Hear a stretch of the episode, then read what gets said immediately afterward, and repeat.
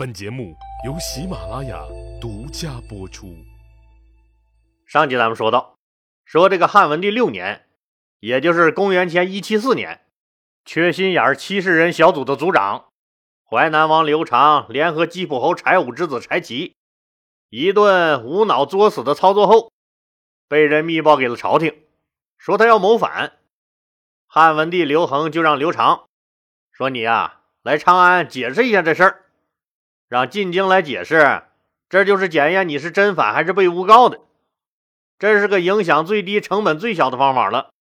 他老爹那老刘皇帝就无数次用过这个招数，只要听到哪个诸侯王有什么风吹草动，就先召回京城询问，如果装病或找各种理由，那唧唧歪歪不敢来的，多半就是有事儿了。那还等啥？准备开打呗！可人家刘长既没装病，也没找各种理由推脱。皇帝哥哥一叫，那人家立马就来了。刘长这个人嚣张归嚣张，但人家做事还是挺讲究的。来了以后，显得也很坦然，根本没有一点心虚的意思。刘恒也很欣慰，来了你可就走不了了，你呀！刘长根本不承认那自己有什么造反这档子事儿。可是经过调查，列举出了刘长的一系列罪责，最后得出结论：淮南王刘长造反，证据确凿。丞相张苍、代行御史大夫职责的典客冯敬和宗正、廷尉、中尉等大臣联合上奏，说刘长的罪行都能死好几个来回了，都能啊！大家一致要求，那立即判处他刘长死刑，剥夺政治权利终身。刘恒在朝堂上痛心疾首，表示他只有这么一个弟弟了，实在是不舍得杀他。那天的朝会上，刘恒坚决没有同意处死刘长。散朝以后，很多大臣们都说：“皇上仁义呀，真是个仁德之君呢，真是个。”但谁都知道，那国有国法，家有家规呀。严明法纪，这是人家大臣们的职责呀。再说他刘长，那平时豪横惯了，得罪些老鼻子人了，大家对他都是又怕又恨。一看这大汉朝首席人渣居然落井了，赶紧的吗？干啥呀？往下砸石头呗？干啥呀？砸石头的人格外勇敢，那人群也是格外拥挤。所以第二天，大家继续联名上书，要求依法从重从快处死刘长。这次联合上书的官员，更是包括了政府、外交、司法等部门的老大，还有不少刘氏宗亲。反正这么说吧，三公九卿基本上都来凑热闹了。这阵势可是够大了。刘恒也觉得，嗯，差不多了。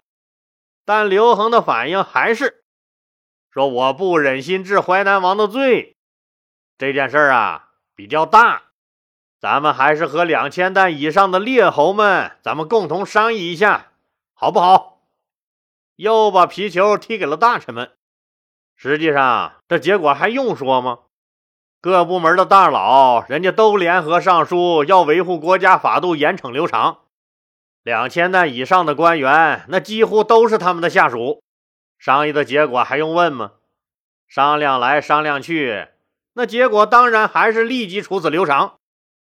这下子刘恒没话说了，长叹一声，松了口。大家伙儿啊，大家伙儿，虽然你们为了严明法纪要杀了他，按法度他也确实该死，但我还是不忍心呐。你们看这样好不好？废了他王爷的爵位，就留他一条命吧。大臣们一看皇上松了口了，也都纷纷表示：“皇上您真是仁德，但在免其死罪的前提下，那活罪可是不能饶了。要求把他全家都发配到遥远的蜀郡盐道穷游去生活。”就是把他全家发配到四川的那个穷游那个地方。刘恒也表态，听从大家伙的意见，但明确表示说不希望自己的弟弟一家受苦，必须要保证他衣食无忧，还假惺惺当场就制定了标准，那就是每天必须保证给他们五斤肉、二斗酒，还特许他带十个他最喜欢的嫔妃陪着他去四川。怎么样？这无论从法律角度还是人情角度讲，刘恒对刘长的判决都是太宽大、太仁至义尽了吗？这样的哥哥，那谁还能说出人家一句不好来？眼看着刘恒这个影帝的表演就要杀青了，可爱叨叨的郎中袁盎又感觉到了还是不对劲儿啊，就去提醒刘恒说：“陛下，您一直惯着淮南王，结果现在搞成了这个样子。刘长那个人脾气火爆，那软硬不吃的性子，那您也是知道的。您现在突然要这么对待他，我是怕他呀，从来没受过这委屈。”被这么突然一打击呢，他肯定会受不了。路上再出点啥事儿，可就麻烦了。刘恒笑了，哎，就是给他点教训，让他受点苦，知道知道轻重。过段时间，风头一过，我就让他回来了。他应该理解我的苦心了。能出啥事儿啊？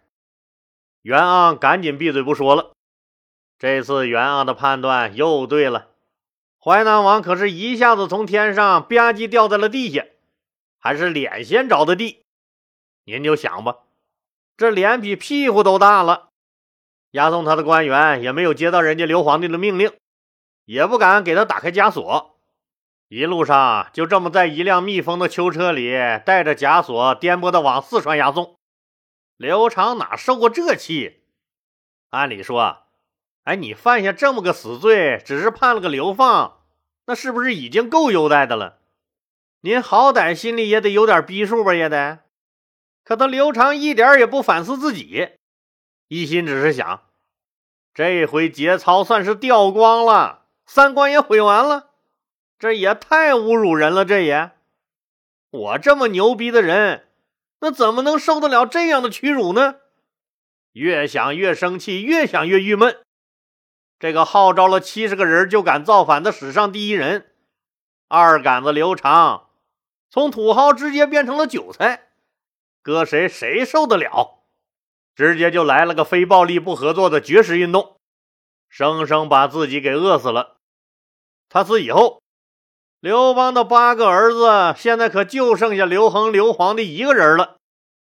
刘长最终得到这样的结局，那当然主要是他自己的责任。但对于刘长的胡作非为，那刘恒不但不及时打压提醒，也不给他安排一个严厉的丞相辅佐他，只是一味的容忍、放任、纵容他。等到刘长作死作到天怒人怨了。他再做出一副万般为难、不得不处罚的姿态，成功的弄死了威胁他地位的这个弟弟，自己还闹了个仁德的好名声。他把翻云覆雨的帝王心术，那简直是演绎到了极致。最后给我们后世留下了一点启示：打是亲，骂是爱，那忒有道理了。当刘恒听到刘长绝世而亡的噩耗，在朝堂上就忍不住放声大哭。好几个泪点低的大臣、太监、老妈子，那也都陪着他哭了一场。为了怕别人说是他杀了兄弟，刘恒就把刘长的死怪罪到了囚车沿途经过的各县官吏们渎职，随即办了一件很不地道的事儿，把各县负责押运淮南王这项工作的人，那凡是认为有责任的，都被当众斩了首，以表示刘长的死和他自己的确无关。都是这帮子家伙那渎职惹的祸。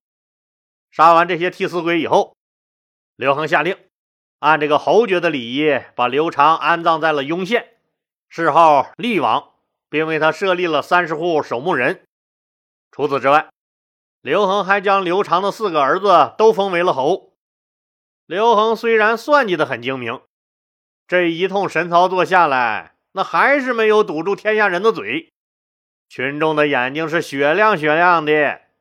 几年以后，那刘恒突然听到民间传出一首刺耳的民谣：“一尺布，尚可逢；一斗粟，尚可充。兄弟二人不相容。他知道，这就是暗指他杀了刘长那件事。听到这首歌谣，那刘恒脑袋嗡的一声，不想听啥，那偏偏就能听着啥。天下人一直还是觉得是我刘恒为了侵占他淮南那块土地，杀了自己的弟弟。列祖列宗在前，那千秋史册在后。刘恒当然不愿意担这个杀弟的恶名了，为了堵天下人的嘴，硬着头皮又把淮南的土地分封给了刘长还在世的三个儿子，其中把刘安封为淮南王。结果这个决定却给淮南地区留下了直到汉武帝时期还反复发作的诸侯谋反的痼疾。这个新淮南王刘安也是个厉害角色，他是西汉的大文学家、大思想家。在汉武帝时期，又学他爹一同谋反，后来事情败露自杀。淮南王刘安是世界上最早尝试热气球升空的实践者。他把鸡蛋去了蛋清和蛋黄，留下蛋壳，用艾蒿燃烧取热气，使蛋壳浮在空中上升。他也是中国豆腐和豆浆的创始人。明朝罗新在这个《婺源》这本著作中，就有刘安做豆腐的记载。明朝李时珍在《本草纲目》中也说：“说豆腐之法始于淮南王刘安，死了的刘长这下子算是没了烦恼，而活着的贾谊却苦闷异常。那贾谊是谁呀？为啥他郁闷了呢？贾谊是西汉初年著名政论家、文学家、思想家，他是洛阳人，生于公元前二百年。他的老师是荀子的学生张苍。”哎，就是灌婴死了以后接任丞相大位的北平侯张苍。贾谊从小就聪明异常，就是我们俗称的天才少年，别人家的孩子。要搁现在呀，那绝对是清北的好苗子。再加上张苍这个名师指点，贾谊小小年纪，那诗书礼义就无所不知，无所不晓。当地第一才子的名头，牢牢地挂在这哥们的脖子上。他的才气引来了父母官河南郡守吴公的注意，把他招至门下，对他非常器重。在贾谊的辅佐下，吴公治理河内郡，那成绩卓著，社会安定，百姓安居乐业。在连续几年的全国郡县评比中，不管是 GDP 那还是什么屁吧，反正都是全国第一名，那了不地呀！那。这个成绩成功的引起了刘皇帝的注意。那时候刘恒刚登上皇帝宝座不久，急需有才干的官员帮他打理天下。他听说河南郡守吴公政绩天下第一，就把他调往中央，高升为了廷尉。吴公更是顺手拉了贾谊一把，在刘皇帝面前不停的吹，说贾谊这个人怎么怎么地，怎么怎么地。刘恒来了兴趣。招来贾谊一看，一股清流扑面而来，咋的呢？那时候刘恒刚刚坐上皇帝宝座，围着他指手画脚、嗡嗡嗡的，都是那些推举他上位的老头子们。他们思想陈旧保守，一点没有开拓精神，张嘴闭嘴就是那老子当年跟着先帝那会儿怎么怎么地，老子出生入死的时候，你们还他妈就是个液体的，你们呢？反正只要是不符合他们的想法，什么政策都是一概反对执行。每天和刘恒说些陈词滥调，刘恒都快烦死了。今天一见贾谊，那清清爽爽一小伙，回答问题那更是见解精辟，分析透彻，对答如流，侃侃而谈。刘皇帝高兴了，新鲜血液呀，这是一股啊，直接就把贾谊破格提拔为了博士。从此拉开了他参与汉朝政治的序幕。老李以前说过，那时候的博士不是现在的硕士、博士的那个学历，而是一个官职。这是一个掌管书籍文典、通晓史实的官职。这个官职和别的官职还稍有不同。您可能有资格担任别的官职，但博士、博士嘛，那必须是博学多才之士才能担任的。很多博士。那更是除了精研传统的经学，还是法律、书画、医学、天文乃至算术、音律这些领域的专家，可谓是博古通今、多才多艺。